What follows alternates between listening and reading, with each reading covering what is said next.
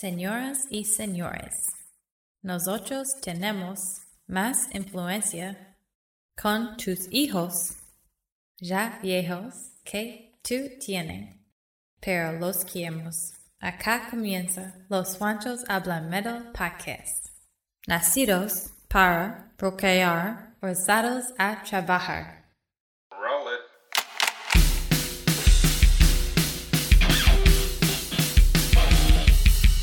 Desde las entrañas del mundo del rock y el metal.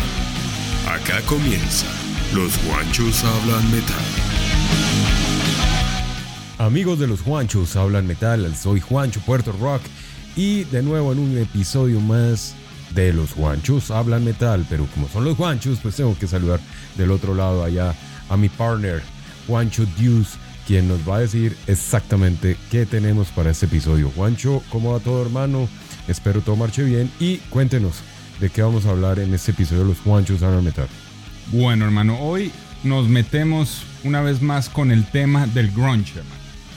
Pero esta Uh. vez con la banda que después de muchas charlas, muchos episodios de los Juanchos hablan metal, mucha crítica y muchas historias, yo creo que terminamos concluyendo que finalmente esta es una de las bandas más influyentes en la historia del rock, del metal.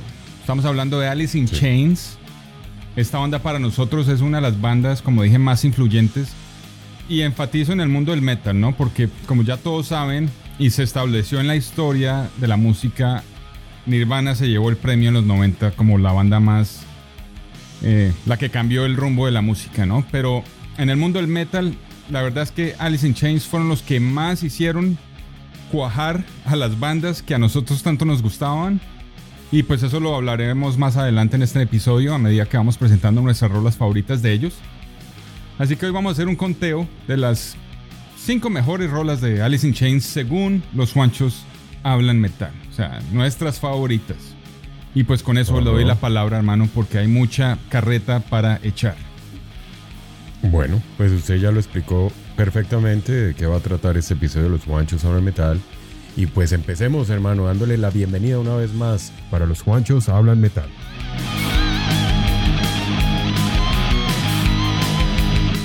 Al aire, los Juanchos hablan metal. Y bueno, usted lo dijo claramente que es una banda muy influyente. Seguramente en sus inicios no lo era. Era una más que estaba empezando por ahí en el año 87, que es cuando seguramente la historia del rock and roll lo da como, le da como origen a esta gran banda en 1987. O sea, estamos hablando de finales de los 80. Es que acá es importante hablar y es una connotación para hacer un marco histórico, hermano. Esta banda no empezó en los 90, como mucha gente puede Ajá. pensar, ¿no? De hecho, muchas de las bandas del grunge empezaron a finales de los 80, casi que cuando empezó bandas de hard rock como Guns N' Roses, por ejemplo. Empezaron al mismo tiempo, pero ellos se fueron por otra vertiente musical y no se dejaron llevar por estos lineamientos jarroqueros y dijeron, vamos a hacer algo que tenga que ver con el hard rock, porque algo que está claro es que el grunge está muy influenciado por el hard rock. Eso sí, siempre lo hemos hablado usted y yo.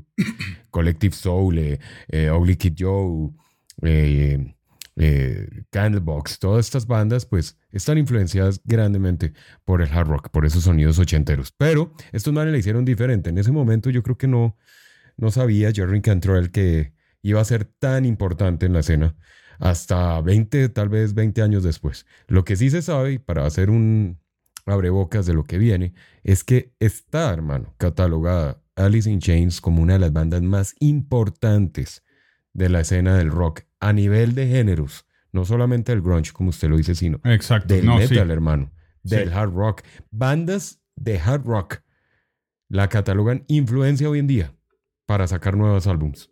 Bandas pioneras del hard rock de los 80 toman Alice in Chains como base para hacer nuevos, nuevos discos. Con eso le digo todo. Y se nota, ¿no? Sí, Jerry claro. Cantrell, una eminencia totalmente. Todos, eh, seguramente en los 90 y por ahí tuvimos algunos especiales donde muchas bandas del hard rock, como Warrant Principalmente, Poison. sí. Eh, y demás, quisieron sonar como Alice in Chains. ¿no? Bueno, Poison no tanto. eh, Warren definitivamente con el uh, Ultraphobic, ahí fue cuando se escuchó esa influencia, eh, hay que meternos como sea en este movimiento y en vez de hacer una vaina más seria fue copia total. Aunque a mí me gusta ese álbum porque pues lo escuché temprano en la vida, ¿no? O sea, no sabía yo la diferencia entre uno y el otro género. Eh, Keith lo hizo con Carnival of Souls también, la misma vaina. Ese es uno de los más, uno de los intentos eh, más bizarros y, fallidos. sí. o sea, es que hasta las canciones y las letras se copiaron de Alice in Chains. ¿Qué otra banda? Sí, no, no, no. Eh, no, muchas, muchas, la verdad, muchas. LA Guns también lo hizo. Eh, o sea, Faster Pussycat también, ¿no? Muchas de esas bandas. Oiga, Faster Pussycat, ahora que habla de Faster Pussycat, me puse a mirar dos de los álbumes de ellos, noventeros y 2000. Sí. Hermano, qué, qué vaina tan diferente a lo que es Faster Pussycat, hermano. Totalmente con rap metido ahí, o sea, unas vainas, pero eso, eso lo vamos a traer más adelante porque hay que darle rejuego. No, mentira, hay que, hay que meternos ahí en, en esa cuestión de Faster Pussycat. Pero sí, muy influyente. Y al día de hoy, Jerry Cantrell es catalogado uno de los íconos eh, más importantes del rock, ¿no? Porque pues ya obviamente su partner con el que empezó haciendo esta historia, pues ya no está. Sabemos que no logró superar su batalla con las sustancias prohibidas y pues llega y obviamente pierde la pelea. Lane Staley se fue hace mucho tiempo ya, eh, siguiendo los pasos por ahí de varios. Pero bueno, dejó unos grandes discos, que es lo que vamos a empezar a entrar a hablar. Y pues hermano, yo creo que vamos hablando de la historia, de algunas cosas curiosas, pero también vamos empezando a hablar de música. Alice in Chains, una banda que suena diferente a todas, absolutamente todas las bandas de rock. muy original, muy original. Tiene un sonido único. Sí. Único.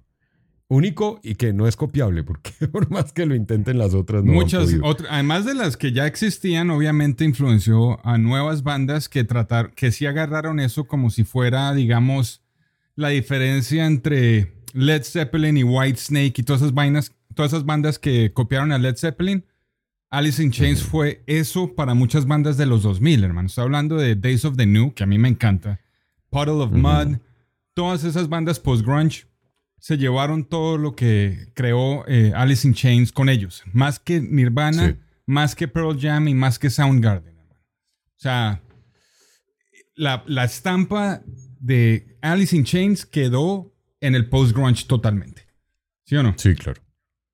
Totalmente. Y creo que fue la pionera en muchos sonidos para, inclusive yo creo que si estuviera vivo Kurt Cobain, Kurt Cobain y dijera la verdad, porque él con su ego, quién sabe, aunque a ese man le valía tres tiros de nada. Ese no tenía ego. Eh, podría haber dicho que su influencia fue seguramente Alice in Chains. No sé, nunca entendí por qué fue Nirvana, habiendo tantas bandas ya, por ejemplo, que venían desde antes como Alice in Chains, la que rompió la historia del rock and 2 con el grunge, ¿no? Pues se le, da, se le ha dado como la, la mención a Kurt Cobain y a Nirvana como la banda que rompió el rock en dos y que empezó a hacer que fuera tan influyente la música alternativa. ¿Sabe para por qué mí fue es eso? Alice in Chains, además que empezó mucho tiempo. Sí, no, para mí también. Pero ¿sabe, fue- ¿sabe cuál es la, la razón? Y lo estuve leyendo y El estuve saquito haciendo... que se ponía Kurt. No, es que... Bueno, si usted toma las cuatro grandes del grunge, como lo, lo son Pearl Jam, eh, Soundgarden, Alice in Chains y Nirvana. Usted las to- si usted toma las cuatro, usted las puede dividir en géneros, ¿sí me entiende? Alice in Chains era más... Eran glam también al principio, ¿no? Glam, metal, Sí, sí. al estilo. Eh, Soundgarden era más Black Sabbath, Led Zeppelin. Pearl Jam era más rock clásico setentero, ¿no? Como que una, como que tratando de revivir, resucitar esa, ese, ese movimiento. Y eh, la esencia de Nirvana siempre fue el punk, hermano. Ellos fueron... y la sencillez. Sí. Y por La eso... simplicidad Exacto. de la música. El- la actitud de punk, obviamente en una nueva etapa de Seattle, con la sencillez y todo eso, y fue, fue una música que le llegó más a la gente eh, común, si me entienden, como que conectaron más con ellos. A la gente siempre le ha gustado así las cosas, ¿no? Como más suave, que no haya que pensar mucho. Digo, para las nuevas generaciones en muchos géneros. Oiga, pues hablando de eso, ¿por qué lo digo? Porque es que realmente está catalogado el álbum debut del grunge, así lo catalogaron, el facelift de Alice in Chains Sí. está catalogado como el álbum más importante y el prácticamente el pionero que da inicio a esta oleada del grunge en el rock y el metal, ese álbum. Entonces, ya se cumplen 33 años Sí. hermano, de haber lanzado ese disco. Entonces, no es cualquier cosa. Eso fue en 1987. Entonces, pues, hermano, yo creo que darle, perdón, eso fue en 1990, en agosto de 1990. Y pues eso, hermano, yo pienso que hay que abonárselo a, a Alice in Chains, lastimosamente, lastimosamente. Eh, es la hora que mucha gente no le ha indagado a Alice in Chains, hermano. O sea, se quedaron con No Excuses, con Rooster y por ahí con otra y, y ya, hermano. Es que No, eso es lo más bueno, con- no, con no digo cuidado, a los que estamos cuidado. metidos en el... Escúchame, escúchame. No lo digo en el ámbito de, de los que nos gusta meternos en el rock a averiguar Sí. y a escuchar, ¿no? Lo digo en el, en el público en general.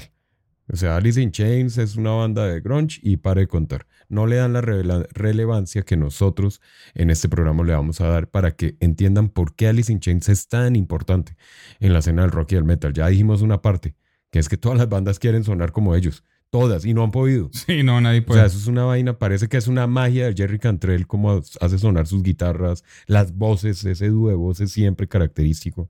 Porque aunque ya no está eh, su primer vocalista, hermano, Duval lo hace perfecto también. O sea, eh, lo- supo encontrar el, el otro, el otro, la otra mitad para Alice in Chains, este Jerry Cantrell, ¿no le parece? En cuanto a Duval, eh, creo que el hombre ha hecho un buen trabajo, hermano. Un trabajo tremendo, se le abona. Sí. Los álbumes nuevos son muy buenos y son Sí. lo suficientemente leales al estilo de Alice in Chains del principio, ¿no? Pero también, pero sí hay un cambio muy sutil, ¿no? El hombre, aquí lo que pasó fue que el hombre está, eh, o sea, Jerry Cantrell obviamente tomó el líder, el liderazgo de, las, de los vocales y este man le Sí, hace claro. la segunda, ¿no? Antes era al revés. ¿no? Y pues en estos Sí. álbumes, como digo, el enfoque es más para Cantrell. Pero en todo caso, el hombre salvó la patria. Eh, me gusta a mí que hayan podido seguir adelante. Es como, como cuando Stone Temple Pilots encontró a este, este mancito, ¿no? Oiga, sí, igual, sí, Es- lo mismo. O sea, una Muy banda bien. que tenía mucho que ofrecer con Lane Staley o sin Lane Staley. Todavía tenían mucho que ofrecer y lo han hecho con esos tres álbumes que sacaron, hermano. ¿no? Y pero sí me doy cuenta, y ahorita que estaba mencionando yo, por ejemplo, bandas como Portal of Mud, sí hay unas canciones, o sea, los álbumes no son perfectos, ¿no? Con William Duval, porque sí hay canciones que suenan a copias de Alice in Chains de las bandas post-grunge, ¿sí me entiendes? Sí encontré unas canciones así que suenan al estilo Portal of Mud, pero pues esa es mi experiencia con ellas. ¿no? Pero sí hay unas canciones excelentes. El hombre la hizo muy bien. Muy buen acople. Y muy banda, buen reemplazo, sí, definitivamente. Bueno, pues ese álbum, que ya tiene 33 años, es eh, catalogado como el primer álbum realmente exitoso del grunge. El primero. No estoy diciendo, porque obviamente Nevermind después rompió todos los estatutos de los Sí, sí. charts. Y Smell Like Teen Spirit fue una de las canciones con las que empezaron los 90 de otra forma. Y pues obviamente ya todos sabemos la historia. Pero el primer álbum exitoso de grunge fue este, el facelift. Eso por ese lado. Llegó a ser eh, parte primordial entre los 50 de la Billboard 200, hermano. Es que, es que ya uno meterse en esa época, además que acuérdese que en esa época todavía venían los rezagos del hard rock y venían álbumes en los 90, en 1990 lanzaron álbumes muy importantes, hermano, muy, muy importantes de hard rock que tenían los primeros puestos ocupados ahí, los chicos del glam, ¿no? Entonces, este álbum se logró meter ahí y fue el primer ah, eh, disco en su género en llegar a ser oro certificado Sí. y vender más de dos millones de copias. Eso como dato curioso para empezar a hablar de lo que es, de la importancia que tiene Alice in Chains. Y estamos hablando de esa época cuando estaban prácticamente empezando. Oiga, y un dato, un paréntesis acá. eh, el productor de ese álbum de Facelift es un man que se llama Dave Jordan, ¿no? Que es el productor de muchas bandas como Jane's Addiction, ¿no? Les ayudó a hacer el álbum Nothing, Nothing's Shocking. y otras por ahí, ¿no? El caso es que el hombre escuchó, dice en la historia, ¿no? Que aunque había mucho furor por la banda en, el, en la escena de, de Seattle, cuando le entregaron el, el cassette con los demos, el hombre no pensaba que era una de las peores bandas que había. Sí, porque Le sonó sí, raro. eran muy desordenados. O sea, no, nada que ver, ¿no? Pero sí encontró una canción que fue una joyita que el hombre dijo, esta es. Y esa fue la de Man in the Box. ¿No? Bueno, ahí voy yo a hablar ahí algo de sobre Bueno. esa canción tan importante y tan Sí, icónica. suéltela. El video de esa canción, de Man in the Box, eh, fue realmente el despegue Sí. de Alice in Chains. Esa fue la primera que yo escuché de No. ellos. ¿Cuál fue Sí. la que usted escuchó? Y, y el, pero el video, el, por primera vez. eh, No, la primera sí, ¿para qué le voy a decir mentiras? Yo fui a New Excuses, que era lo que sonaba en la radio acá Ajá. comercial, que creo que fue la primera que, con la que empezaron a darle eh, realmente fuerza a Alice in Chains en Latinoamérica, por lo menos en Bogotá, en Colombia, pues. Éramos muy pocos los que teníamos acceso en esa época a MTV. Y MTV sí fue el, el, el- la catapulta para muchas bandas. Y a eso es lo que voy, vea. El video de Men in the Box fue realmente el despegue de la agrupación. En ese momento, hasta ese momento, cuando lanzaron el sencillo de la canción, solamente habían vendido 40 mil copias en sus primeros meses de lanzamiento. Y ahí se empezaron a estancar los manes. Después, MTV agregó a su listado el video, el oscuro video, como le dicen, de Men in the Box, a su rotación diaria y lo lanzaban seguido. Yo me acuerdo que lo veíamos muy seguido en la, en la planilla. Lo mandaban y lo mandaban y lo mandaban. Y en un momentico, a la segunda semana ya las ventas habían pasado de 40 mil a 400 mil. MTV siempre fue eh, un... eh, pues apoyó muchísimo de otra forma a las bandas que estaban en ese momento emergiendo. Y esa es la historia de Men in the Box. Gracias a ese video fue que las ventas de, de Alice in Chains empezaron a despegar y pues ya obviamente después empezaron a, a sonar eh, Pille, en pille forma. lo que, lo que dijo el productor sobre la primera vez que escuchó Alice in Chains. Dice, no recuerdo qué canción era, pero era la más cercana a Alice in Chains que conocemos ahora, con la afinación en drop D, ¿no? Me reuní con la banda y les dije lo que pensaba, que sus canciones eran un desastre. Pero al mismo tiempo le dije a Jerry Cantrell que me gustaba lo que estaba haciendo. Era como si Metallica hubiera acelerado los riffs de Tony Iommi de Black Sabbath, pero luego los volviera a bajar a una nueva afinación de drop D. Eso, eso, eso fue lo que escuchó él en, en, en esos eh, demos y por eso les dio la oportunidad. Y en esa salió eh, Man in the Box, ¿no? Vea, es tan importante ese álbum y es tan importante Alice in Chains para que nos hagamos una connotación general.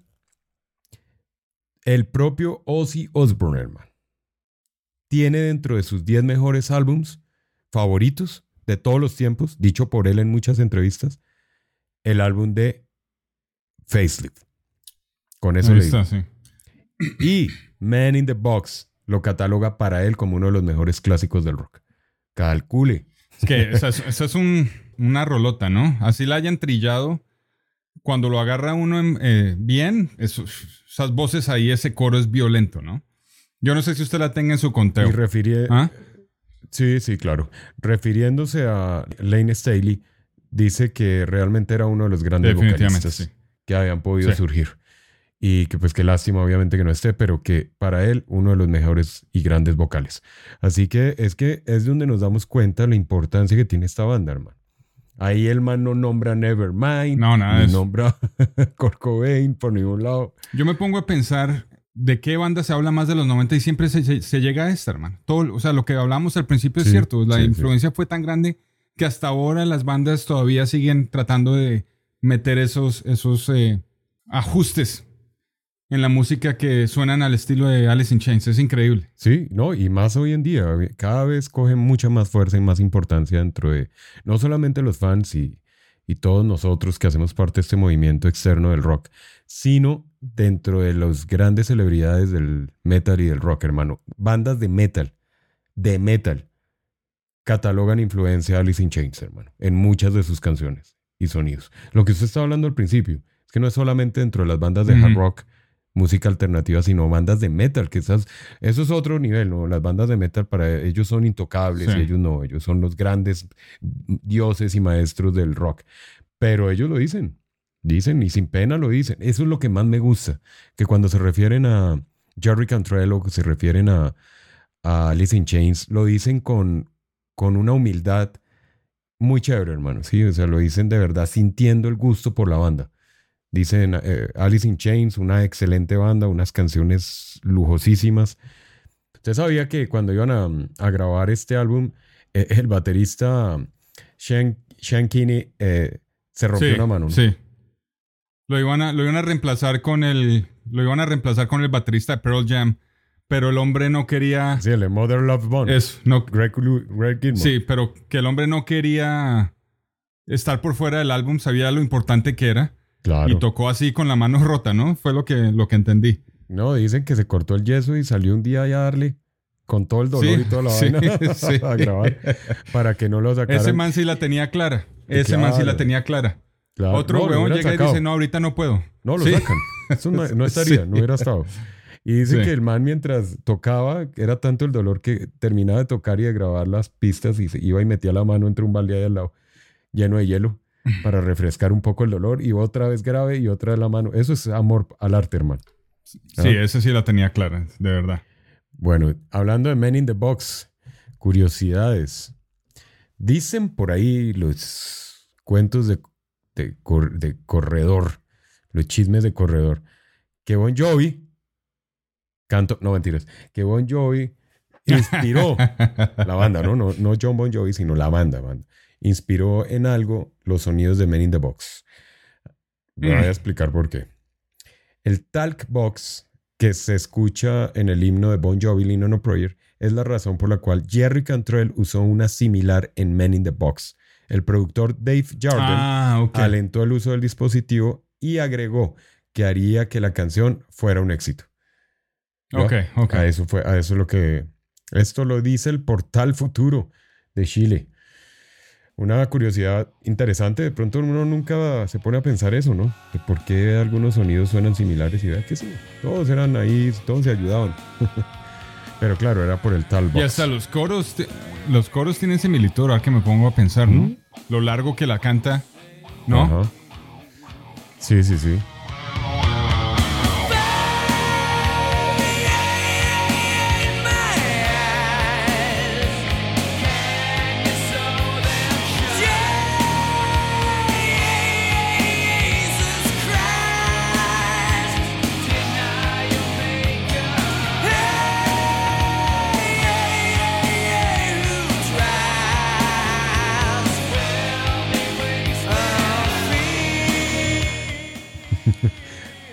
Pero sí, ahí está.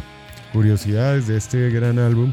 Estamos aquí haciéndole como un homenaje a uno de los álbumes más importantes de la historia del rock y tal vez el más importante de, de Alice in Chains. No, el más importante es Dirt. Ese es el clásico de clásicos, hermano. Es que es difícil.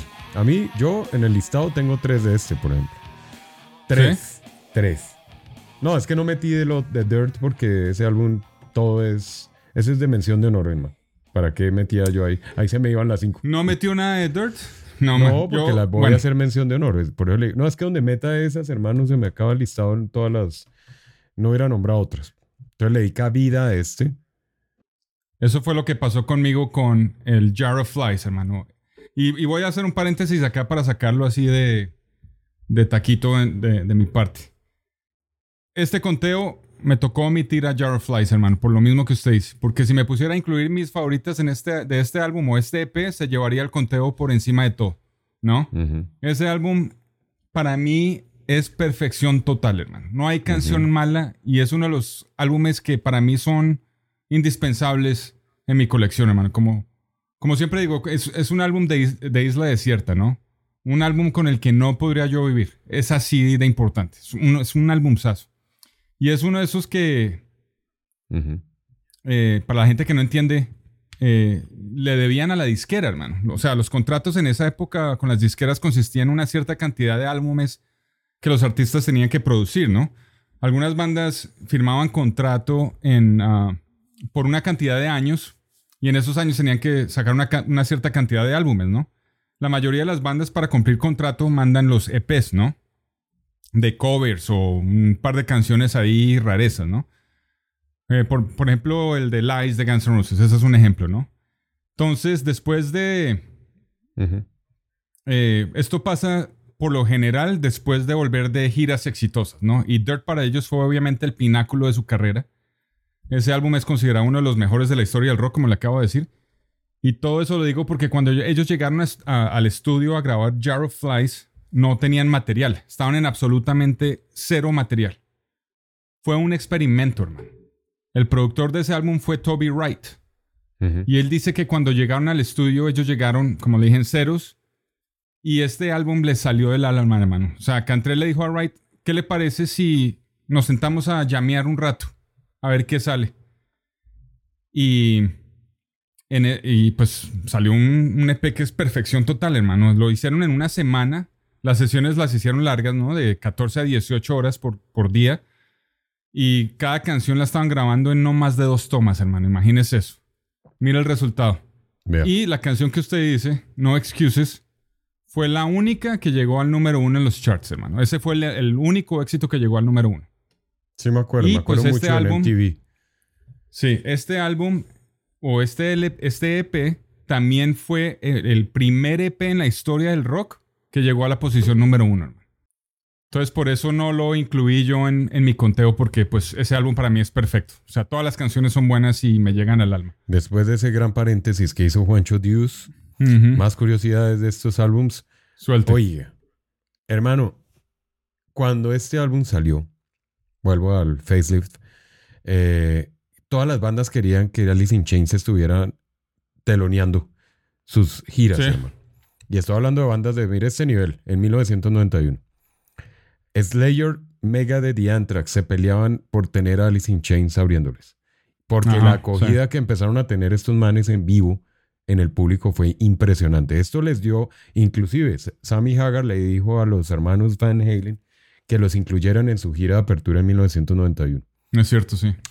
Esto los llevó a que Man in the Box fuera nominada al Grammy como mejor actuación, ojo con ese, no de grunge, mejor actuación hard rock para el año 1992. Pero le ganó, adivine quiénes, Van Halen. Se le ganaron el Grammy. Pero estaban compitiendo con ellos, hermano. Entonces ahí es donde estamos hablando de que esta banda no era del todo grunge, sino que tenía mucha influencia del hard rock también, porque fueron nominados dentro de la categoría hard rock en 1992, compitiendo con Van Halen, quien les, se les llevó el Grammy. Entonces, pues hermano, todos estos datos yo creo que mucha gente no lo sabe y esto es lo que ha hecho que a través de la historia, pues hermano, se empiecen a generar tantos y tantos y tantos y tantos eh, comentarios positivos al día de hoy, tanto que la catalogan como una de las grandes, grandes bandas del rock en la historia. Entonces yo creo que vamos a empezar con el conteo, ¿no le parece? Pues usted está que se habla Sí. de sus canciones, eso yo aquí lo veo en pantalla, usted viéndose ahí ya, que habla de esas rolas que trae hoy para este capítulo. Pues hermano, Pues hagámosle. suelte las, sí, suelte las cinco primeras y luego nos metemos a fondo de las cinco a la uno para ver qué, qué tiene usted ahí metido. Bueno, pues yo, hermano, hay canciones que para mí son himnos, hermano. Ya dentro de mis playlists, dentro de mis listas de toda la vida, dentro de mis cassettes, cuando grababa los cassettes y, y demás. Después con los CDs siempre han sido canciones para mí muy importantes e icónicas. Y pues, hermano, voy a empezar casi todas, casi todas, se las lleva el álbum de Dirt en mis seis primeros puestos, ¿no? Entonces voy a empezar. Sí, sí, sí. Pues digamos que fueron las canciones con las que yo, pues empecé con toda a querer a Alice in Chains, entonces no las puedo dejar por fuera. Bueno, eh, primero, del puesto número 10 viene Heaven Beside You, del álbum Alice in Chains. La tengo ahí en el 10 también. Bueno, ¿Cómo la ahí, le, ahí le cachamos. Buena rola. sí. Uh, es Buena, una chimba, buena me rola. encanta. Sí. Sí, esa canción es Sí. una bacanería. Eh, esto no, en, en mi conteo no tiene que ver en importancia. Vuelvo y digo porque estas canciones para mí son muy importantes, las que quedaron del 6 al 10. Pero eh, las nombro de 6 al 10 porque prácticamente son las más comerciales, ¿no? Y por eso las Ujú. dejé ahí para darle cabida a otras que también me gustan mucho, que no son tan comerciales. Entonces, ahí empiezo yo. Una canción, ¿no? Rolota, hermano. Heaven Beside You. Buenísima. me encanta. Una re rolota. Yo- yo la escucho seguido. La escucho seguido. Además que Sí, tiene yo un, también. son- un ahí sabrosón. Sabrosón. Una canción sota. Bueno. Diga usted. Nueve. Empiece usted. Yo tengo del mismo álbum del perro de tres patas una que se llama Sludge Factory, Mm, bueno. que es pesadita, es eh, rarita, ¿no? Tiene una... un- bien disonante, ¿no? ¿Cuál es su número nueve? Bueno. Mi número nueve está Nucial, del Jar of Flies. Sí, una de mis favoritas. Esa canción me llega al alma a mí. Esa me mata a mí. Sí, es una Por rola. la temática, por el ambiente. O sea, me, me mata esa canción. Esa Sí, podría ser mi número uno. Podría ser mi número uno, ¿no? Yo tengo... O sea, eh, todavía está ahí usted en dilema. Sí, claro. Sí, por eso no incluía Jar of Flies, no puedo. O sea, se lleva todas. Incluidas No Excuses. A mí todavía me encanta esa canción. No, yo por eso no. ¿Usted, usted no tiene esas canciones eh, Sí, es buena. que han sido trilladas a muerte, pero que todavía le gusta escuchar? Yo tengo unas Sí, cuantas sí. todavía, hermano. Sí, Sí, ¿no? Por ejemplo, Stranger es una. Ok. A mí Stranger de Guns N' Roses trillada con un berraco, el video trillado, pero yo me la, la pongo y me, la- me gusta escucharlo de vez en cuando y me lo vuelvo a soñar. Hasta el video vuelvo y me lo veo y, Sí. y, y me lo soy todo. Sí, hay canciones que sí. Hay otras que sí. No, no, no, no. Ya Sí, saben sí. cuáles son. Sí, ya saben. Pero, por ejemplo, estaba pensando yo, eh, el otro día empezó a sonar, eh, esto es un paréntesis ahí, un desvío rápido, pero eh, Home Sweet Home de Motley Crue, hermano, y a mí todavía me la gozo. Buenísimo. Sí, claro. ¿Cómo la ve? Y esa es No, una de las no, canciones no, más trilladas del mundo, hermano. Pero no me cansa Pues, esa canción. prá- Prácticamente la más trillada, además. Sí, Ah. bueno. Número 8, ¿qué trae? Pero, por ejemplo, yo prefiero escuchar mil veces Home Sweet Home y no Kiss on My Heart. Es cierto, sí, O sea, igual, pienso igual. Sí. bueno. Bueno, número 8. Está Wood del Dirt. Sí, buena canción también. No, es que, Yo tengo- es, que es, es dura, dura esta. Yo tengo en la número 8 del álbum, de uno de los álbumes más nuevos, The Devil Put Dinosaurs Here con William Duval. Ah, buenísimo. Una Sí. canción que se llama Hollow. Me encanta esa Ajá, canción. Buenísimo. Muy buena. Buenísimo. Ese álbum es violento álbum. Sí. Yo tengo por ahí una de, de ese álbum, Ok, pero está entre las cinco. Bueno, número 7 está Rooster excelente. Del Dirt. Muy buena. Una buena canción. Esa la tengo por ahí metida. Ujú. Yo tengo Check My Brain de William Duval Buena. también, de la época de William Sí. Duval, que es del álbum Black Buena. Gives Way to Blue y que la presentamos hace poco cuando L.A. Guns le hizo un cover ahí medio, Sí, sí, sí. medio raro en uno de esos episodios de rares. Sí, Entonces sí. esa es una de mis favoritas también. sí. Y la seis, Bueno. Las 6 está Down, Down in a Hole del Dirt también. Rolota. Esa es una buena Me encanta, güey. Sí. Me encanta. Sí. Me la disfruto. Por ejemplo, si usted me pone... eh, todas estas canciones son trilladas de Alice in Chains. O sea, son Sí. las más conocidas, las que más rotan. Sí. Pero yo todas me las gozo, todas. Sí. Lo que usted habla. O sea, no me cansan. O sea, me parecen bacanísimas estas canciones. Vamos entonces, ¿qué? Las 5 para arriba. No, yo tengo la 6, que también viene de Dirt y es la canción llamada Them Bones. Esa es una Ah, bueno. rolota, la hijo de madre. Pero bueno, ahora sí, el top ese, 5. ese álbum Dirt es violento álbum también. Sí, es de principio a fin, es bueno. Con ese fue que arrancaron prácticamente, sí. Sí. Bueno, buenísimo. Bueno, ahora sí. Del 5 para arriba. Ahora sí, metámonos a fondo en las 5 favoritas. Hágale, hágale. ¿Con qué arranque usted? Hermano, aquí empezó mi dilema cuando hice el listado porque me, me volví a escuchar del primer álbum hasta el último y, y escogí cinco de diferentes eh, etapas, épocas y vocalistas. Así que, bueno. En el puesto número 5 tengo del The Devil Pot Dinosaurs, ¿sí? Eh, la canción Voices.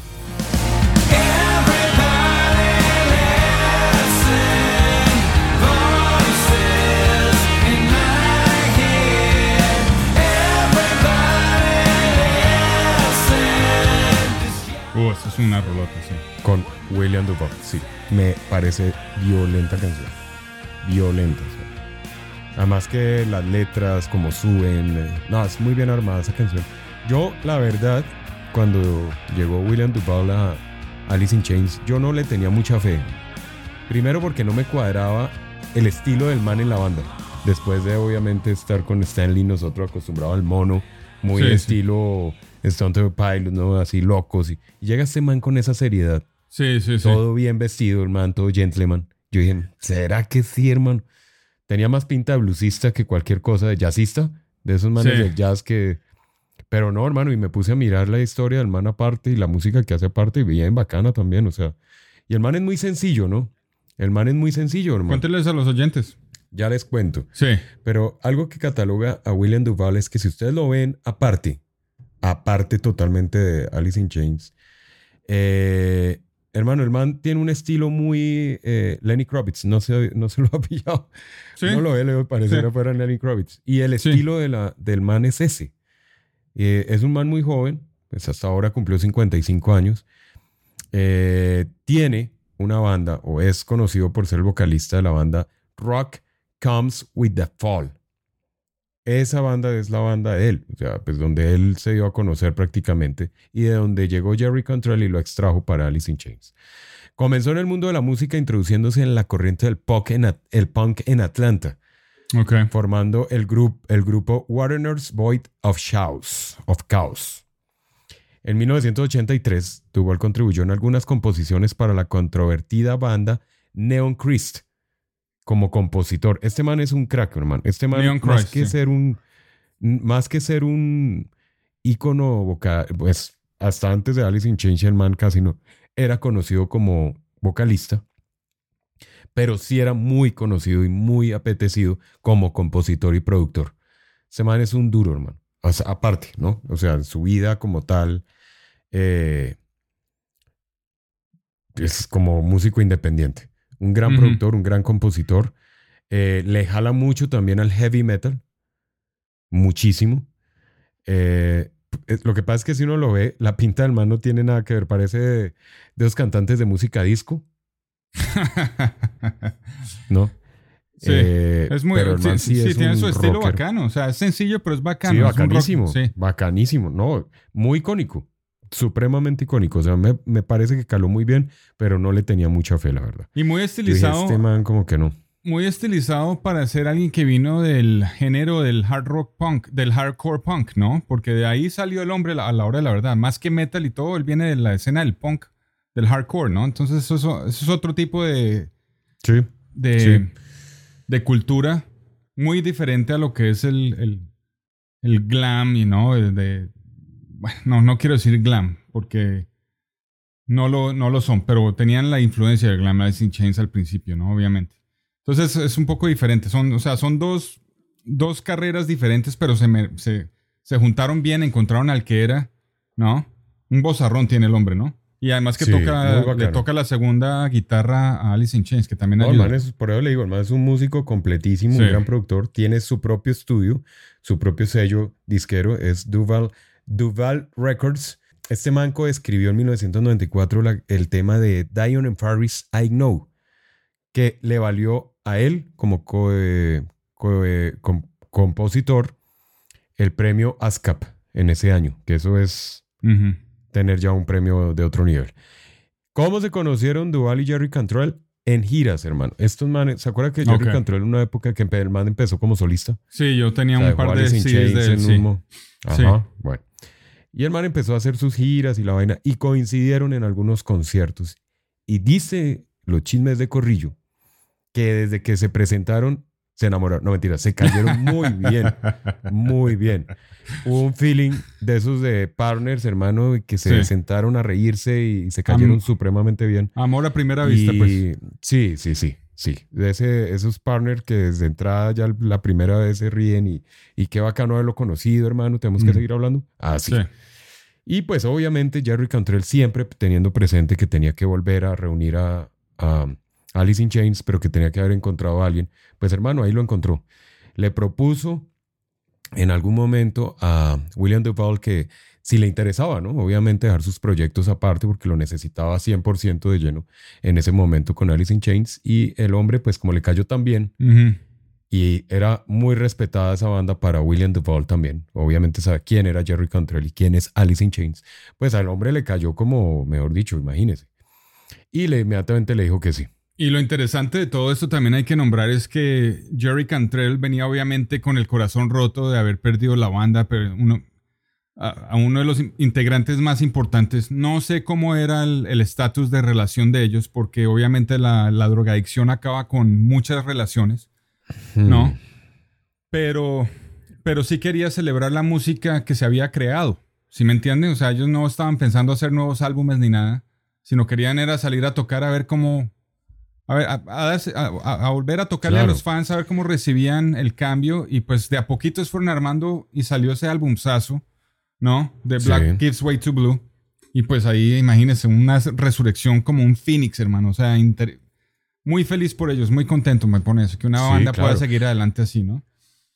Pues eh, en unas entrevistas decía Jerry Cantrell que eh, él llegó a pensar que no, voy a, no iba a volver a unir a Alice in Chains porque era casi imposible, para él en ese momento lo decía, reemplazar a Stanley, ¿no? O sea, él decía, muy difícil, a Staley, muy difícil reemplazarlo primero, pues por la voz, y segundo, por el estilo que tenía el hombre, ¿no? El, Como Frontman.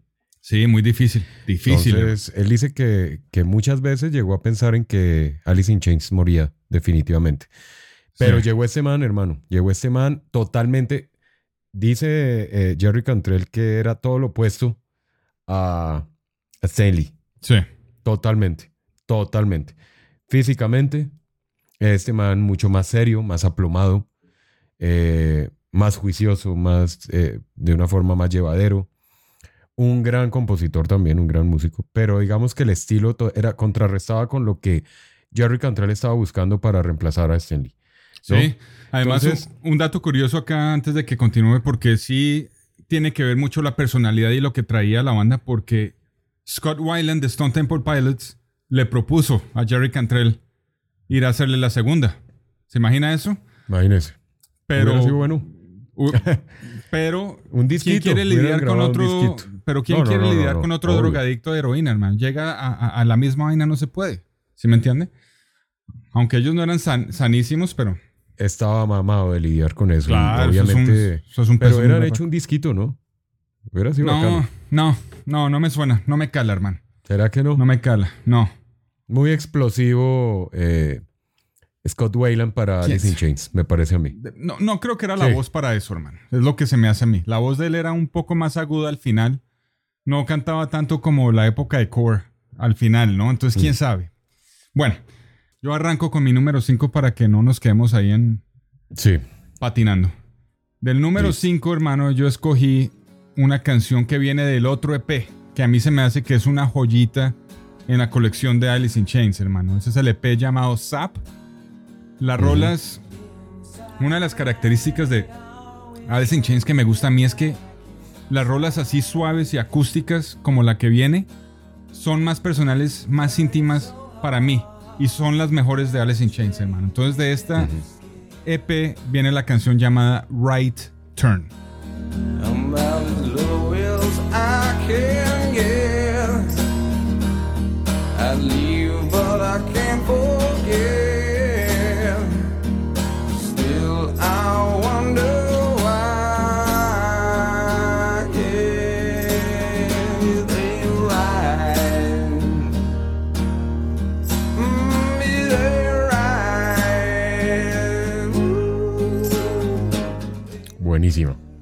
Sí.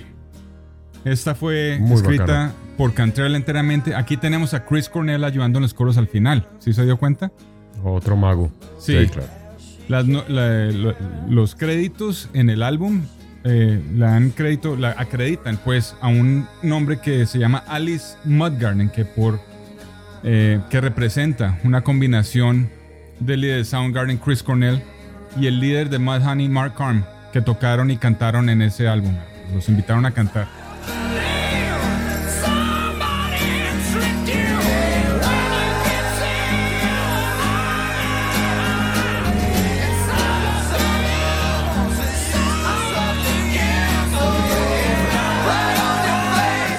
Entonces, pusieron Alice Mud de Mud, de Mudhoney con eh, Soundgarden y pues ahí hicieron la vaina esa.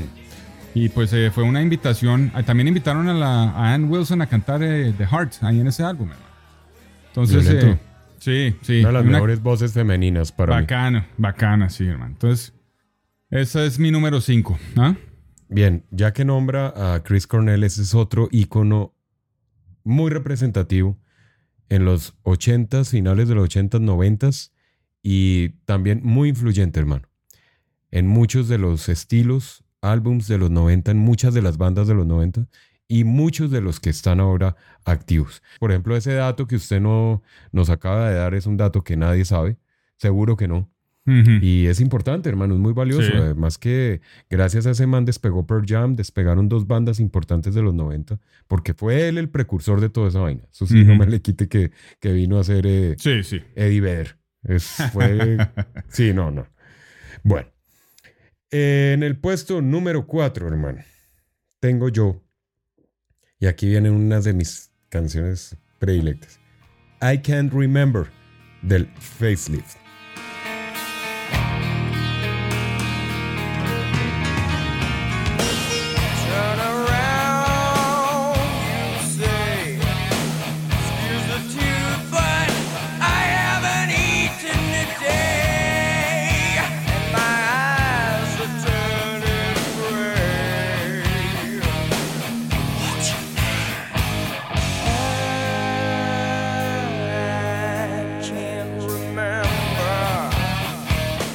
Buena. Esa es buena. Esa es la guitarrita, hermano. Yo me gozo mucho esas canciones. Hablando de historia patria de Alice in Chains, hermano. Mike Starr, no podemos dejar al primer bajista, Sí, claro. fundador prácticamente de Alice in Chains, que también partió. Oye, esto, es que a esta banda se le fueron dos. Sí. Para los que no saben, Mike Starr también falleció. Él fue el primer bajista de, de Alice in Chains del 87 al 93. Sí. Y era un excelente bajista, hermano. Ese man era también. Además que tenía una facha. Yo me acuerdo en los videos, el man era medio entre jarroquero y gronchero y yo no sé, tenía una. una El man salió voluntariamente también, ¿no? Que él no podía con la. O sea, él no lo echaron. Él se, él se fue. no, no, no, se fue. Porque él quería. Fue. Es que este man era, era por el estilo de, de Sale. Sí. Duro, hermano. Ese man se fue. Eh, Él terminó en eh, Celebrity Rehab, ¿no? En uno de esos eh, Sí, sí, sí. episodios de esos, en, en uno de esos, eh, ¿cómo se dice? Temporadas de esas. Estaba mal el hombre, pero entonces la, la, la Pues, sufrió hermano, mucho tiempo. Se lo llevó, se lo llevó la sobredosis en el, en el año 2011, hermano. 44 años. Sí. Tenía triste. nomás. Triste. El hombre. Duro, ¿no? Para Jerry Cantrell, ¿no? O sea, uno no, no, no se imagina que es que usted tenga su banda y, y llegar a estos niveles tan altos de, de abuso de sustancias y, y que dos de sus integrantes pues partan por esto, hermano. Eso de ser, de todas maneras, uno dice, ah, eso no pasa nada, pero yo creo que es duro. Honolulu. Era este man, hermano, hawai- hawaiano. Sí. ¿Ah? Tenía pinta de todo menos de Hawái. Este. Sí. Pero Tocó bueno, también para- para los que no. Tocó bajo también para Days of the New en un tiempo. Una, una de mis bandas Sí. favoritas, ¿no? De post-grunge. Sí, sí. Me encanta esa banda a mí. Tengo que hacer un perfil bien hecho a esa gente. Sí, tocó para un grupo que se llamaba Sun Red Sun, Sí. con un ex Black Sabbath también por ahí. Pero bueno. Fue encontrado sin vida en su casa en Salt Lake City en el 2011. Los policías que llegaron al lugar vieron que el cuerpo se encontraba en muy malas, no se encontraba en malas condiciones, pero había drogas por todo lado. Sí, duro. Duro, ¿no? Unas muertes eh, patéticas, ¿no, hermano? A la hora de la verdad, ¿no? Que se pone a pensar uno. Esa fue la Pues sí, muerte. hermano, sí, sí, porque pues... esa fue, así fue la muerte de Lane Staley. Venga, le- les contamos de una vez, salimos de ese tema. Triste esa historia de la, la muerte de, de y Staley, tan hermano. grandes músicos, ¿no? Con, con tanto futuro, ¿no? Él empezó, él, al parecer lo que tengo entendido es que Lane Staley era una, una persona muy contenta, hermano, y era payaso y le gustaba joder la vida y pasarla bueno, hermano. Pero algo pasó en la, en la gira que tuvieron con Van Halen, que usted había mencionado previamente. Sí, en el 91. Ahí fue cuando empezó. Ahí fue cuando empezó a meterse con las drogas. O sea, fue temprano en la carrera de, la, de Alice in Chains, pero antes de eso el hombre era muy, muy contento. Creo que se metió en las drogas y se conocieron Jerry Cantrell y Lane Staley en, en la escena, pero, pero eh, eh, hicieron clic porque los hombres estaban pasando por unas épocas muy difíciles. Jerry Cantrell, obviamente, Fue abandonado, abandonado por su papá, que fue un veterano de guerra, y en, en- en un periodo de un año perdió a la mamá y a la abuela que lo ayudaron a criar, ¿no? Entonces eso lo volvió, lo volvió mierda, ¿no? Y Lane Staley acababa de perder una novia, hermano. ¿Sí me entienden? Entonces se encontraron, se le murió una novia de sobredosis, no sé qué pasó, esa sí no estoy seguro. Pero se conocieron y pues tenían, encajaron bien y toda la vaina, empezaron a hacer su música, pero algo pasó y empezó Lane Staley a joder con las drogas en la época de Van Halen, ¿no? Obviamente, Sí, parece que desde los 15 años el hombre entró medio en depresión por, sí. por la muerte del papá, que fue parece que muy traumático para él. Y, y- Dice él, ¿no? sí, y pues, y ya se han divorciado los padres y hay como que... pero obviamente se conocía que Staley tenía problemas de adicción porque todas las canciones de las más profundas, todas esas que usted ha mencionado, Down in a Hole, Them Bones, Nutshell, Mm. todas tienen que ver con la drogadicción, ¿no? Y pues la banda empezó a ser inactiva en el 96, gracias a la adicción de él, ¿no? Dice, estaba leyendo una entrevista de lo que decía él en la época, hermano, Lane Staley. Las drogas me sirvieron durante muchos años, pero ahora me están empezando a perjudicar y me siento en el infierno. Nunca quise que mis fans creyeran que la heroína es buena, pero siento que les daba el mensaje equivocado, ¿no? Porque cada vez que veo a un fan, me hacen la, el, el, el, el ok con la, con la mano, ¿no? Con el pulgar, que dicen que, están en, que, que se encuentran eh, en, bajo la influencia de heroína al mismo tiempo, pensando que él eh, los va a probar por eso, ¿no? Y eso es lo que él quería evitar totalmente, ¿no? Claro. Y pues supuestamente la muerte de Cobain le dio su susto, ¿no? Y trató de meterse a rehabilitación por un rato, pero no, no pudo. Ahí fue cuando otra novia, llamada Demry Laparro, murió de una sobredosis de heroína también. Y eso lo llevó casi a suicidarse, ¿no? Y se convirtió en un recluso total, hermano. O sea, él siguió escribiendo música y leyendo y es- escribiendo letras, pero además de eso no hacía más sino jugar PlayStation o videojuegos y vivía en una, en una dieta de heroína, cocaína y suplementos dietéticos, hermano. Por años, hermano. O sea, totalmente recluso. El mismo baterista Sean Kinney trató por mucho tiempo de, de estar pendiente de él, ¿no? Lo iba a visitar, le golpeaba, hermano, la puerta, pero nadie contestaba, le gritaba desde abajo, abra, que no sé qué, nada, nada, nada. El man no salía ni a decir qué hubo. En el 2002, Mm. el contador, ¿no? De la, del dinero de, de Staley se dio cuenta que por un periodo de dos semanas no hubo movimiento en el banco. ¿Se me entiende? No hubo retiros, no hubo pagos de ninguna forma, de débito, nada. Entonces llamó a la casa, o llamó a la policía más bien para que le, le hicieran un chequeo de salud, ¿no? Que es lo que hacen acá, ¿no? Y fueron con la mamá y encontraron el cadáver ya en decomposición, descomposición. Un cadáver de 39 kilos, hermano. ¿No? Y ya pudriéndose en el apartamento. No, te- Uy, no, hermano, terrible, horrible eso. Pero dos semanas sin nadie darse cuenta, hermano, imagínese. Además que era un man de metro ochenta, entonces ya se ponían a imaginar cómo se veía el cuerpo. Qué ¿no? triste esa vaina, hermano. ¿No? Parece que murió de una sobredosis de heroína y cocaína que cuando la mezclan llaman un speedball, ¿no? Como dije, una Y muerte. crack, ¿no? El man también. Sí, sí, metía todo. crack. Dice algo, al Pero- parecer la última entrevista que dijo él, que tuvo con alguien, él, de- él decía que sí sabía que estaba a punto de morirse, ¿no? Dice, sé que me estoy muriendo, no me estoy, no me siento bien. Y pues no le digan, no, por favor no le digan, no le muestren esta entrevista a mi hermana Liz.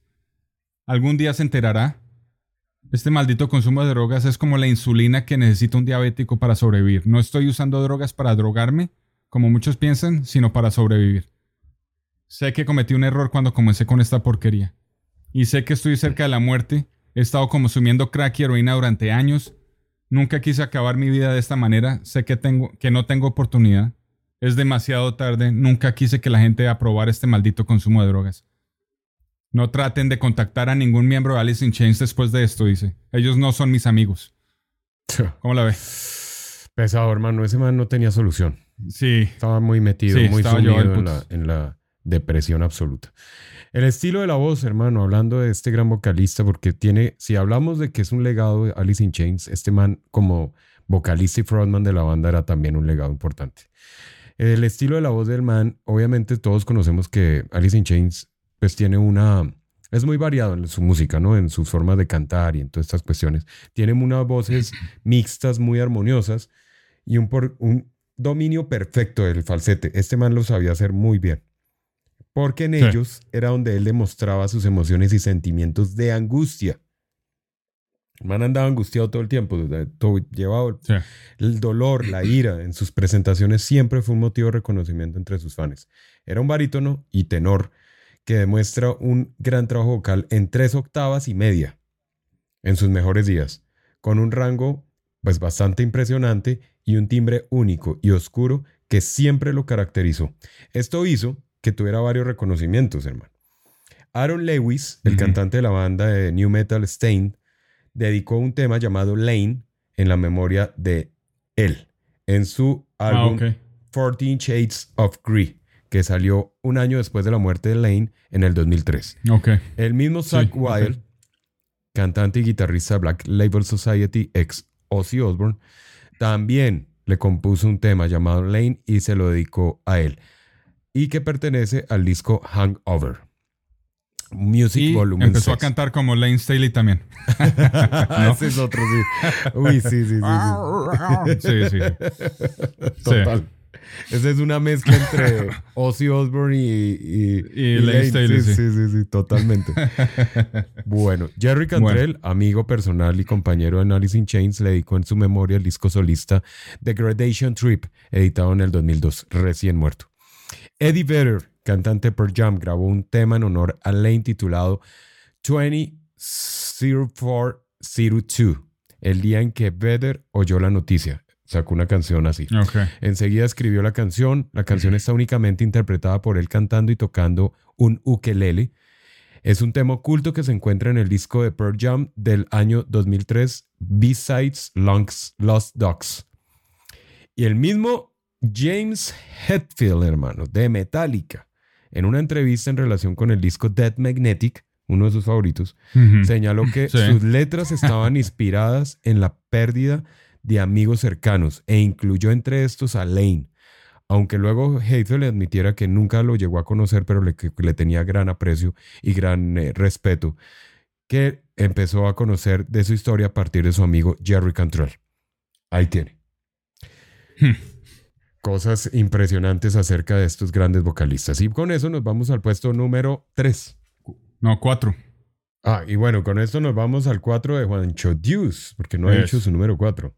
Sí, me voy con el álbum de tres, del perro de tres paticas, hermano, que ese para mí es un álbum muy bacano. Sí, sí. Y como dije con la canción anterior, las canciones sutiles y suaves me encantan a mí de Alice in Chains. Y esa es la canción Over Now. Yeah,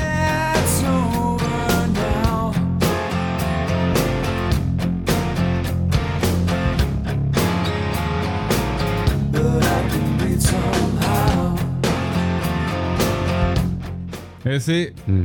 hablando de todo esto y cuando empezó a morir Alice in Chains, esta canción es eso, hermano, es un cierre perfecto para lo que fue la época de Lane Staley, ¿no? Porque eso es lo que, eso es lo que demuestra en las letras esta canción. Y pues eh, al final, o sea, los toques iniciales y ese solo de guitarra al final para mí es escalofriante, hermano. Ya poniendo todo en contexto con la historia de ellos y cómo les fue con, con Lane Staley al final. Pero pues eh, una de mis canciones favoritas, hermano. Esa es para, esa es mi número 4. Ahora Bueno. sí, la número 3 para usted. Número 3. Me voy con una canción sota también. Esta es con William Duvall también, que me encanta. Ujú. Es eh, nada más ni nada menos que Your Decision. It's your decision.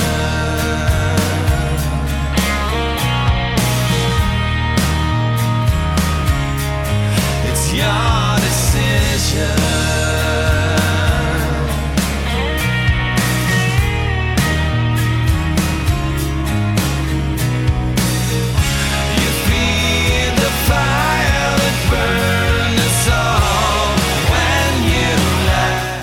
Canción muy Oh, popular. Muy sí. popular. Me encanta esa canción Sí. por el video. El video me parece fantástico, o sea, como lograron recrear toda la podredumbre social.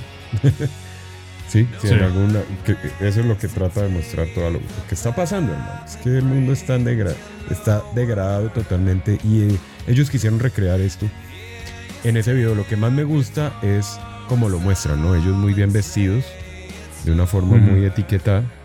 Eh, la gente que está ahí es gente muy eh, farandulera, de grandes estatus, Ujú. con unas aberraciones y unas cosas, eh, fantasías locas que lo hacen ver y lo hacen notar muy chévere. Además que la canción es del carajo, hermano. Esa, esas voces. Sí, esa fue la primera- punteo. Esa fue la primera que soltaron ellos, ¿no? Sí, De- con Duval. con Will- Sí. Sí. Ahí fue cuando me di cuenta yo que valía la pena, porque esta es Sí, una sí, sí. super rola, hermano. Sí, no, sí, sí. mm, sí, Buenísimo. Sí. El punteo. todo, Bacanísimo, sí, sí. Muy bacano. Sí. Su número 3. Bueno, mi número 3, hermano, me, me devuelvo al EP, hermano. Como le digo, para mí lo suave de Alice in Chains se me hace más intrigante, hermano, porque son baladitas, pero no son baladas cursis de, Sí, sí, sí. de, de, de la- de las bandas que solíamos escuchar nosotros, ¿no? Esta rola es una de esas a lo largo con todo el álbum de Jar of Flies que, o sea, mejor dicho, no me canso de ellas, hermano. Esa es la canción llamada Brother de Zap.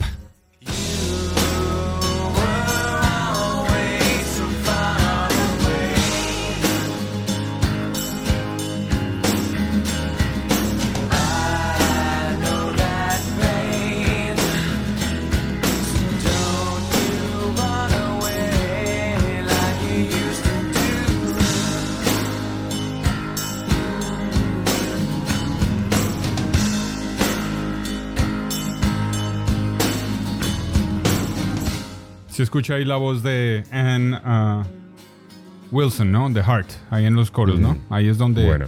suena. Muy bacana. ¿Sí o qué? Suavecita. Sí, es que lo que usted dice es cierto. Las baladas de Alice in Chains son únicas. Son muy diferentes. Porque son melancólicas, son bien oscuras, pero suaves, pero sin pasarse al, al romanticismo, ¿no? No son románticas. Sí. Es No, como yo las veo. no. O sea, yo veo baladas, por lo general uno habla de las baladas y las baladas del hard rock y estos son muy románticas. Estas no. Estas son muy melancólicas, pero no se llegan a ser, no llegan a ser romanticonas, que es lo que yo digo. Que es lo que me encanta. a Eso es lo que dice. Eso es lo que dice. Sí. Eso es lo que dice Jerry Cantrell de esta canción, por ejemplo. Dice: Nuestra familia eh, eh, fue parte de un divorcio. Eh, mi padre se fue y yo era el hermano mayor y teníamos una hermana en medio y mi hermano menor. Y uno con la, la relación con mi hermano menor fue una de esas que yo lo defendía cuando estaba en problemas, pero no tenía nada que ver con él. ¿No? Y fui muy duro con él, dice, especialmente sin mi padre alrededor. Entonces, David, que era el hermano menor, menor no tenía nadie, se fue a vivir con mi padre y no nos vimos durante muchos años, por lo menos unos seis o siete años. Esa canción se la dediqué a él sobre el tiempo que estuvimos separados.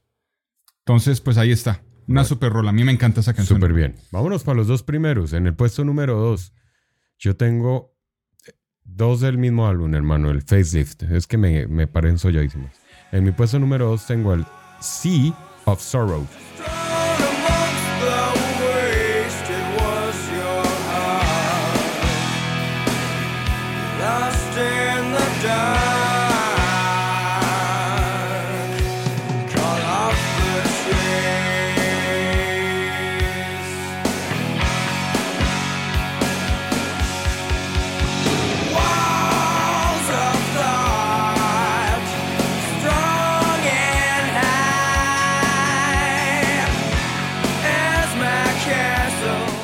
Uh, eso es bacano. Me encanta. Esa la Buenísimo. pensé meter ahí.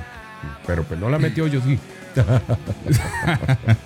No, porque yo le, le di cabida a dos más importantes. Ah, gracias, gracias por lo que me toca. Pues échela. ¿Cuál es su número dos? No, mi número dos usted la mencionó en sus ah, cinco primeras. Es una canción trillada, pero hermano, es una obra maestra. Es la canción Rooster de Dirt.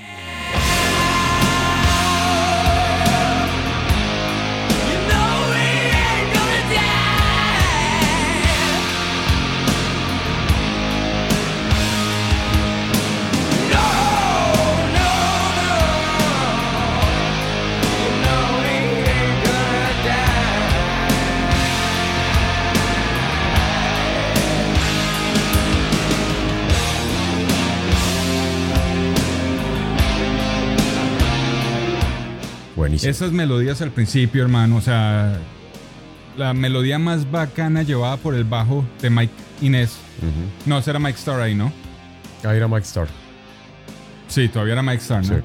Luego vienen las armonías, pero aquí no son de esas, eh, de esas que suenan así medio escalofriantes, sino son más bonitas, ¿no? Unas, una, una chimba, ¿no? Y es una canción que no aburre para ser de 6 minutos 14. ¿no? Exacto, hermano. Y pues obviamente la temática de la canción hace que esas melodías bonitas eh, lo hagan mucho, m- la conviertan en una cosa más bizarra, ¿no? Obviamente con el video acompañando, ¿no? El discurso del veterano de guerra al principio es un veterano de la guerra de Vietnam. Esta canción está dedicada al padre de Jerry Cantrell, como había dicho, ¿no? Es un veterano de guerra. Sí, sí. Jerry Cantrell no tuvo una vida medio dura, como le había dicho. Y pues eh, la canción se llama Rooster porque al parecer el apodo del papá en la guerra, como soldado, pues, eh, era de eh, Rooster, le decían el, el pollo, el, el gallo, pues, ¿no? Se les apodaba a los que utilizaban las ametralladoras grandes, ¿no? Esas de M no sé qué carajos, que, que es para rociar y para abrir los valles, ¿sí me entienden? O sea, se metían por detrás y eso era para rociar los, los Vietcongs y matarlos, ¿no? Y al parecer las balas hacían unas, unos trazos en el pasto que parecían patas de gallo. Entonces por eso los llamaban a ellos eh, los gallos, ¿no? Para matar a toda esa gente. Entonces de ahí salió el, el tema, las historias que contaba el papá de Jerry Cantrell cuando tenían pocas conversaciones y les contó, le contó esas historias. Y de que- ahí le dedicó esa canción a él. Ahí tenía harto material para componer, ¿no?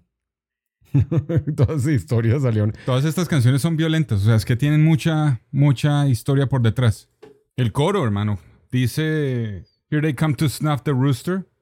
Hace referencia como a los Vietcong buscando a los gallos para matarlos, porque sabían que eran los más eh, berracos, los más eh, destructores para ellos, ¿no? Pero a nosotros, ¿qué influencia podíamos haber tenido nosotros para... ¿Qué historias de qué, hermano? Ah, Para contar en canciones, sí. que una, una salida a Unicentro a comer helado, una ma- Qué triste. Lo más... eh, una atracadita por ahí. sí. No, una casi atracada, porque. Eh, no, pues a ver, eh, la, la volcada de un camión de toros yendo para los llanos. Eso sí. no sí, nada que ver. Bueno, número uno para los guanchos. Bueno. En mi número uno está una canción del mismo álbum, Facelift, llamada We Die Young.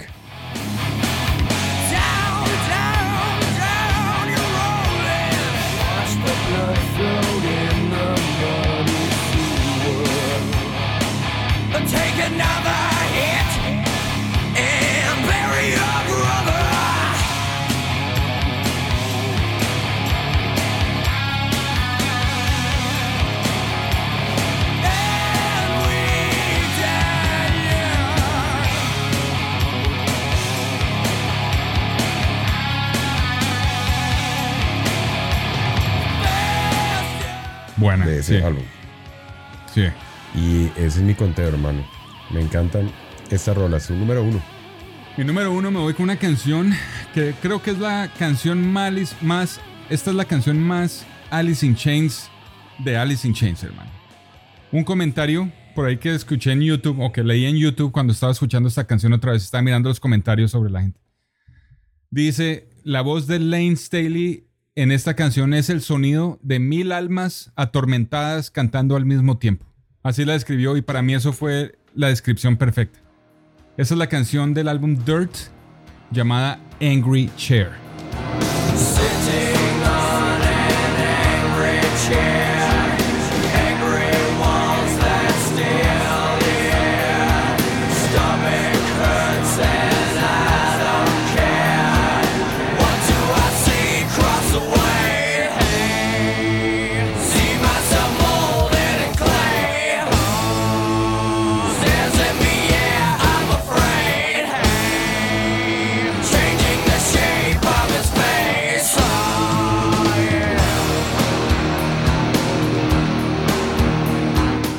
Esa canción es una chimba. El ingeniero llamado Brian Carlstrom dice que para hacer ese efecto al principio de "Sitting on an ang-", no, puso 16 pistas de voces de voces para la canción. Todas diferentes armonías y múltiples capas de armonías, todas hechas por Lane Staley. Y las mezcló de tal forma que, que para al parecer en esa época la tecnología no era tan electrónica como hoy, ¿no? Entonces eran cintas Sí, y sí. cintas y cintas. Un trabajo muy meticuloso, ¿no? Con la tecnología que tenían eh, disponible en ese momento, ¿no? Entonces, esa canción para mí es excelente. El concepto de la canción proviene de la infancia del vocalista de Alice in Chains, Lane Staley, como creo que él la escribió por completo. Y pues al parecer su padre lo ponía en tiempo fuera sentándolo en una silla frente al espejo, hermano. ¿No? De ahí salió la, la canción, cuando lo castigaban. Y para completar esta historia, o sea, era una de esas canciones que yo escuchaba de Dirt, ¿no? Pero nunca le paraba yo bolas, hermano. Pero una vez, con unos amigos, nos metimos por allá a un strip club por allá en Memphis. Una, una noche larga, ¿no? Y pusieron esta canción y una pelada a bailar. Una nena, ¿no? O sea, estoy hablando de una super nena. Puso una silla en la tarima y empezó a bailar. Con esta canción, la pesadez de esta canción y el ambiente de... O sea, eso fue un, un show espectacular. De hermano. Película, de película. Sí, sí. sí. Y esa canción desde entonces quedó como una de mis favoritas, hermano. Y pues eso es. ¿Usted se enamoró de la canción o de la china? pues todavía me acuerdo O de la de china. Pero muy bacana, hermano. Listo. Pues hermano, haciéndole hoy un homenaje a esta gran banda, un legado Conclusión. viviente porque aún está viviente. Está vivo el legado. Es una excelente agrupación, un gran músico, compositor y demás, productor, Jerry Cantrell, que es el que se ha encargado de mantener este espíritu de Alice in Chains vivo, ¿no? Porque si no fuera por ese man, esto ya se hubiera acabado. De hecho, muchas bandas por lo general tienden a acabarse cuando su mitad más importante se va. Pero este man la ha mantenido, la ha sabido hacer, la, sin salirse de sus lineamientos, que eso es algo que me ha gustado mucho de esta banda, ¿no? Este grupo nunca ha perdido el rumbo, hermano. O sea, nunca les ha dado por empezar a experimentar pendejadas. ¿Sí? No, no, no. Ellos han no, sí mantenido... experimentan, pero... pero sin salirse de sus lineamientos, es lo que yo quiero decir. O sea, no, no pierden su identidad. Exacto, exacto. Entonces, pues lo han sabido hacer, hermano. Y es al día de hoy donde todavía hacen sus giras, donde todavía se ven por ahí en algún festival. Y esperemos, seguramente viene un, un álbum nuevo, seguramente. Por ahí deben estar trabajando en algo. Están muy callados últimamente, pero yo pienso que están trabajando en algo. Porque sabe que William Duval es un gran elemento en la banda y pueden lograr otro nuevo álbum prontamente. Eso esperamos. Ahí estaremos los guanchos haciendo seguimiento y si llega a salir esa vaina, ténganlo por seguro que vamos a ser nosotros los primeros en dar la noticia del nuevo álbum de Alice in Chains, que entre otras desde el 2013 no han sacado nada. Así que ya es hora. Ah, 10 Ya años llevan sin sacar algo, ¿ah? Llevan Ok. 10. Entonces, eh, pues ahí vamos, eh, esperemos a que, a que salgan con algo. ¿No? Pero yo creo que sí, yo creo que sí.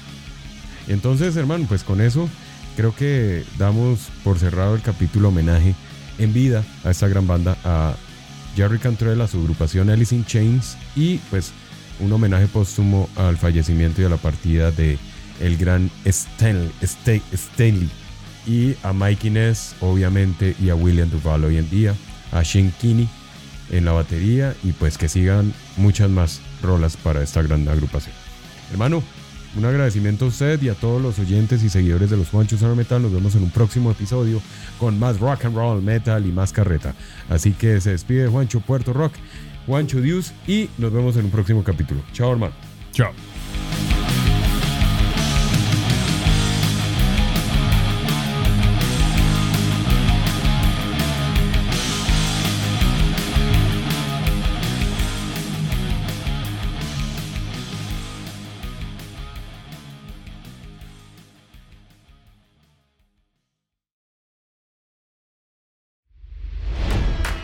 It's NFL draft season, and that means it's time to start thinking about fantasy football. FantasyPoints.com features industry leading experts and prognosticators using proprietary hand charted data to help you score more fantasy points. FantasyPoints.com is the place to go for whatever kind of fantasy football you play. Whether you play fantasy football, daily fantasy sports, or do a little bit of everything, Fantasy Points has the meticulously researched content to guide you to victory. And why wait for the fall? Fantasy Points also covers the new spring football league, the UFL. Join the guru, John Hanson, Scott Barrett, Joe Dolan, and other massive names in the fantasy football universe with an exclusive offer. Use code Pantheon for 15% off any fantasy points package, including the all in package, with access to every article, tool, and data nugget that Fantasy Points has to offer. That's fantasypoints.com and code Pantheon for 15% off at Fantasy Points. Fantasypoints.com. Code Pantheon. Score more fantasy points.